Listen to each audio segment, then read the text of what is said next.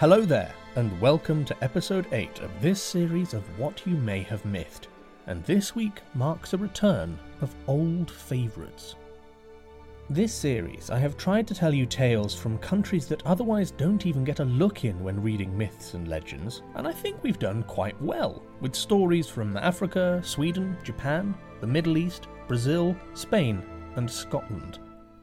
But this week, we are returning to a land so steeped in mythology, it would be rude not to include it Greece.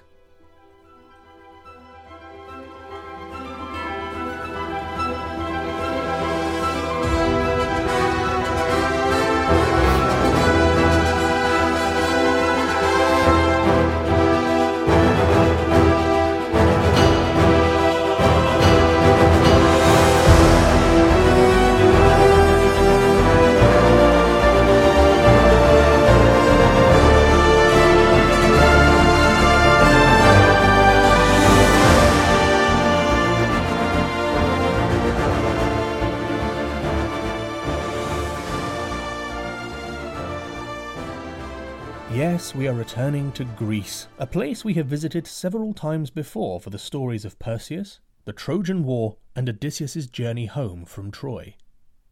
For the most part, those stories have concerned the lives of mortals, people whose story takes place during the lives of men and women. But this week's story takes place a lot earlier in time, when humans were still very young in the world and did not have the knowledge and skills that they do during the aforementioned tales. But before we become engrossed in our story, let me remind you that if you have any questions, then you can email me at themythspodcast at gmail.com or you can fire them in a comment on TikTok or Instagram. And next week is the week that my Patreon is being launched, where you will be able to have access to an assortment of what you may have mythed content, so get ready to check that out too. Right, today's episode. Although humans play a role in this story, they are, for once, not the legend's main protagonist. That goes to a very large chap, a titan, in fact, and his role in the creation of mankind. The Story of Prometheus. At the summit of Mount Olympus, after millennia of drinking, flirting, partying, fornicating, boasting, wooing, sleeping, and any other number of ing activities, the gods were starting to get bored. Not bored in the sense that they were unimaginative, like a child who complains they are bored in an attempt to get their parents to take them to a theme park or such like. They were bored in the sense that they had been doing the same thing day in and day out for as far back as time goes. Long, long before, the Titans had been beaten during the Titanomachy, and now many of them were chained up in Tartarus. Some had been sentenced to tasks such as Atlas, whose job it was to hold up the sky for all eternity.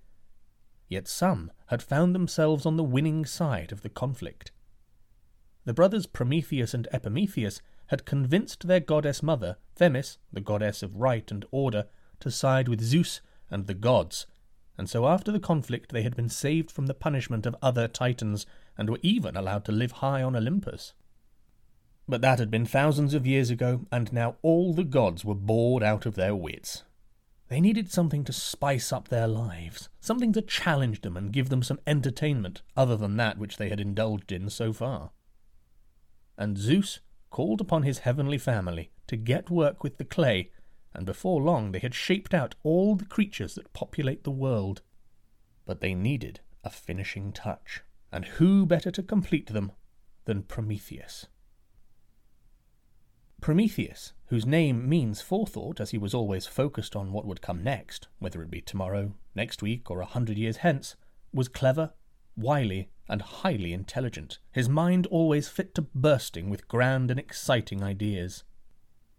His brother, Epimetheus, whose name means afterthought, was. Mm, let us be kind and say he didn't have the intellectual gifts of Prometheus. But when Zeus tasked Prometheus with perfecting the creatures of the world, Epimetheus had something to say about it. Oh, come on, you always get the cool jobs. Why can't I have a go? Please let me, I'll try my hardest. Prometheus was a little worried, but he loved his brother and so consented to let him have a crack at something of import for a change. And so Epimetheus set to work. He gave teeth to some creatures and beaks to others. He gave wings to some and four paws to others. To some he gave venom, and to some he gave none. Some, such as the lions, bears, jaguars, and tigers, he gave killer instinct and great speed.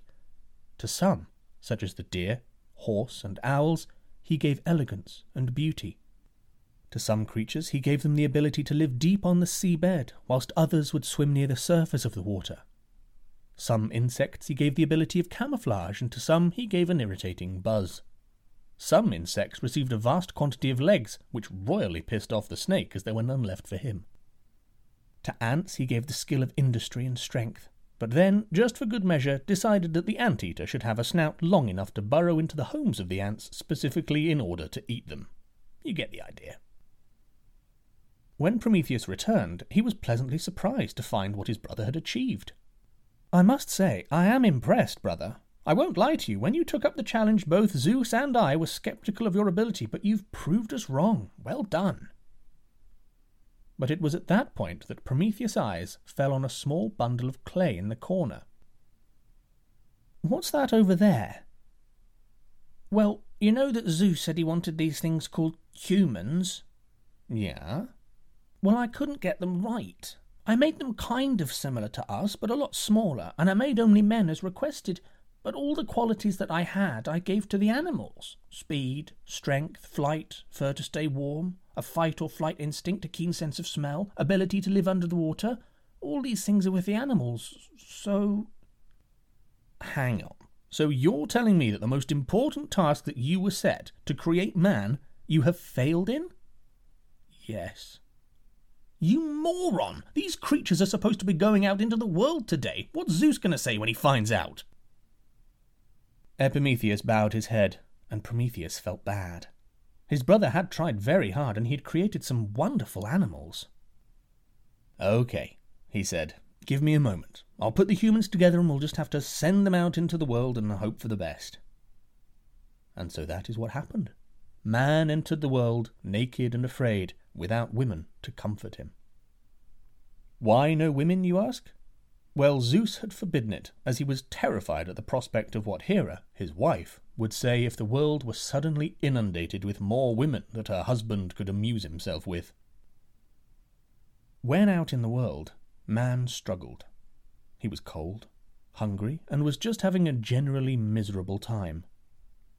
Athena was an incredibly wise goddess, and she educated Prometheus in the ways of how to mill flour, farming, hunting, mathematics, weirdly, and many other arts. Prometheus, seeing how miserable man was down on earth, took it upon himself to go down to them and pass on his learning from Athena, and they grew happier and more confident. But there was still something wrong.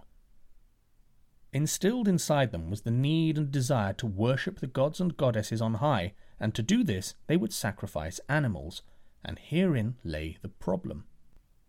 They were offering up the choicest parts of meat to the gods, which left nothing but bone and organs for man to eat, and even worse, there was no fire for them to cook it. Yes, they ate the worst parts of the animal completely stone cold raw. I'm all for a rare steak, but that's a bit too far.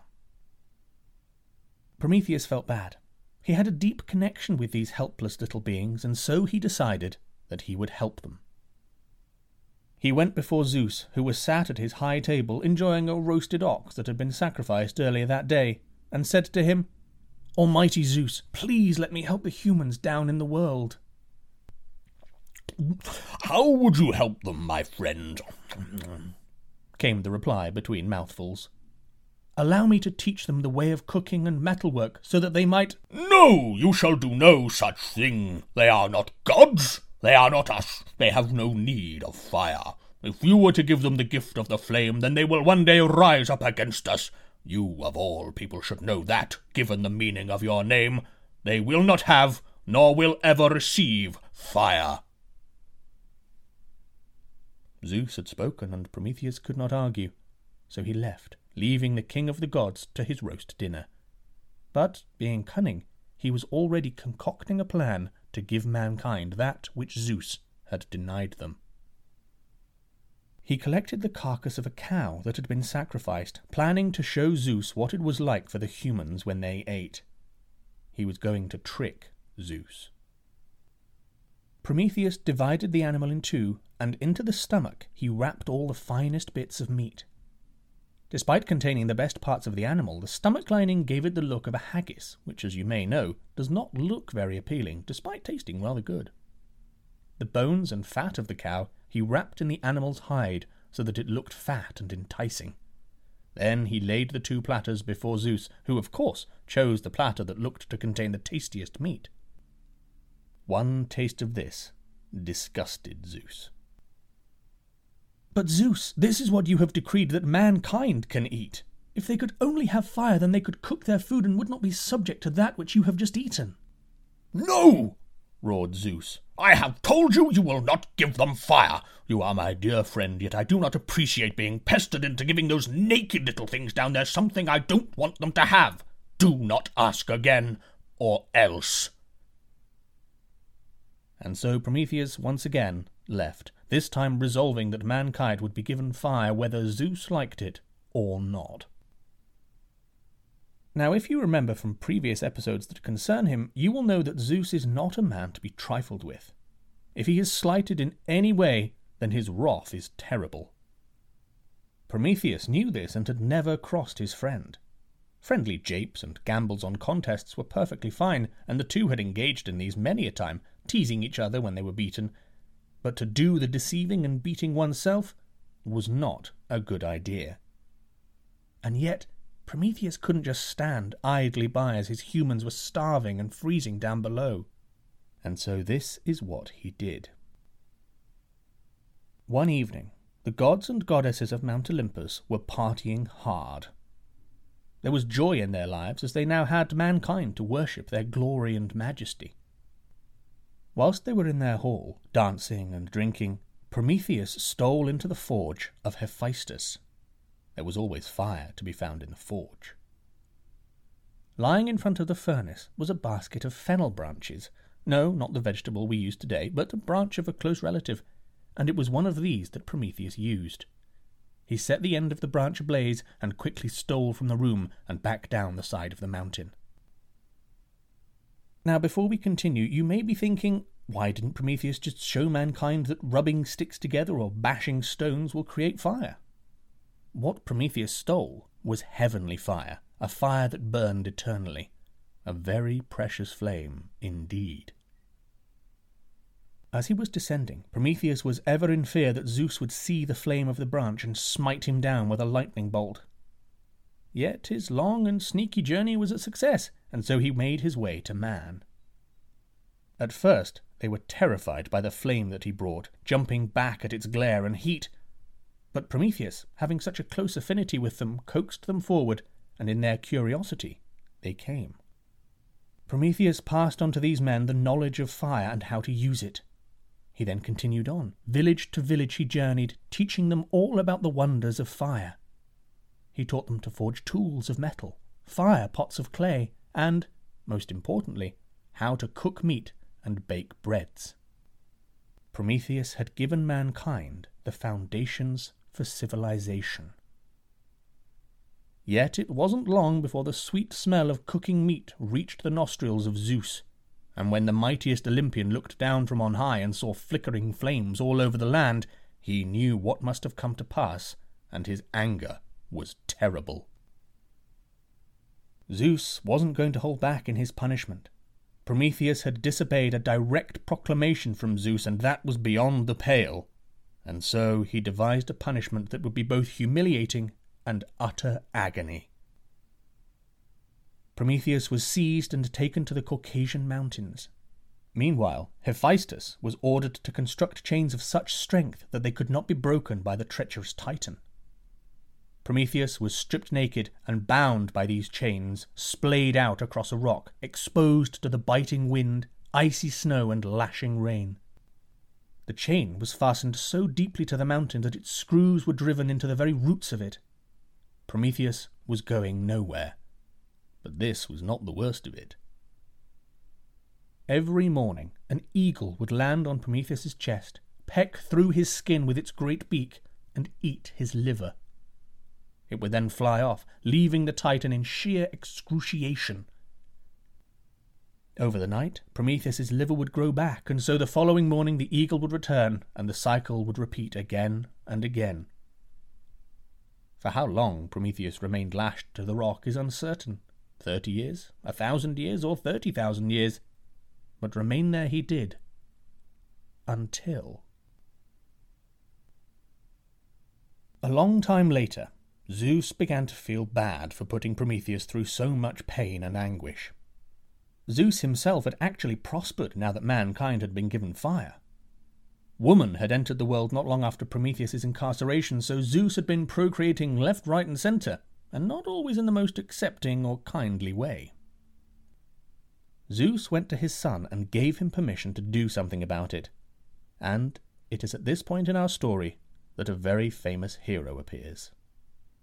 A young man who was of the line of Perseus, someone I'm sure you remember from the beginning of the last series, and the son of Zeus and at this point in time he was undertaking his famous twelve labours. He was crossing the Caucasian mountains when he came upon Prometheus chained to his rock whilst a great eagle circled above. Hey up! he cried. Ah, Heracles, replied the Titan. I'd been watching your escapades from up here. Good job with that Hydra. Shame about Chiron. Aye, that was a tough fight, and Chiron was an accident, not my fault. Anyway, I'm off to the garden of the Hesperides, my task is to collect the golden apples that grow there. Well, get me down from here and I'll give you some advice that will make it a damn sight easier to get them. Oh, really? Well, I can't deny it's been quite hard so far. All right, I'll get you down. Drawing an arrow from his quiver, he nocked it onto the bow and with a single shot took down the great eagle. Next, he drew his sword and, being Heracles, broke through the chains tying Prometheus down with great ease. For the first time in potentially thousands of years, Prometheus stood and stretched himself. Oh, that's so much better. Mm, you have my thanks. And now the help I offered you. As punishment for his role during the Titan War, my brother Atlas was sentenced to hold up the sky for all eternity. Go to him and ask his help in retrieving the apples. He can travel great distances in no time at all, and the Garden of the Hesperides is a long way away. And so the two parted. Heracles off to complete his labours, and Prometheus back up to Mount Olympus. When he entered Zeus's hall, the great Olympian was waiting for him. Look, said Zeus, what you did hurt me deeply. You know how much I loved you. I was just so angry and, um. Loved? Past tense? replied Prometheus. Well. Oh, come here, you. And Zeus went towards Prometheus, and Prometheus went towards Zeus, and they embraced as if long lost brothers. And there they lived, celebrating, drinking, and making merry for evermore. Well, until the giants came. And there we go, the story of humankind and its creator from Greek mythology. What did you make of it? This may be a slightly different version to those that you may have heard in the past, and the reason for that is that, as far as I'm aware, there is no conclusive and definitive story of Prometheus, and many of them seem to contradict one another. In one, for example, Prometheus is saved not only by Heracles shooting down the eagle and freeing him, but also because Chiron, the centaur, is wounded by one of Heracles' poisoned arrows, yet being immortal, cannot die. So he agrees to give up his life for Prometheus, and Chiron is placed up in the stars as the constellation Centaurus. Yet this timeline would not work, as Chiron was the teacher of Achilles, and his story takes place after that of Heracles, so you see the problem that's to be had. Anyway, I do hope you enjoyed this particular telling of the story. If you have any questions, then you can ping them to me in an email at themythspodcast at gmail.com or drop them in a comment on TikTok or Instagram. And if you're feeling particularly generous, then you can support the show at buymeacoffee.com forward slash the Myths Podcast. And next week, I'm launching my Patreon, so if you want more What You May Have Mythed material in your lives, then you can head over there to find it. And also next week, we begin our series finale, and keeping with tradition, it is a two parter. Our last two double bill tales have been from Greece, but this time we are headed. Well, I'm not going to tell you just yet. You'll just have to wait for the next episode of What You May Have Mythed.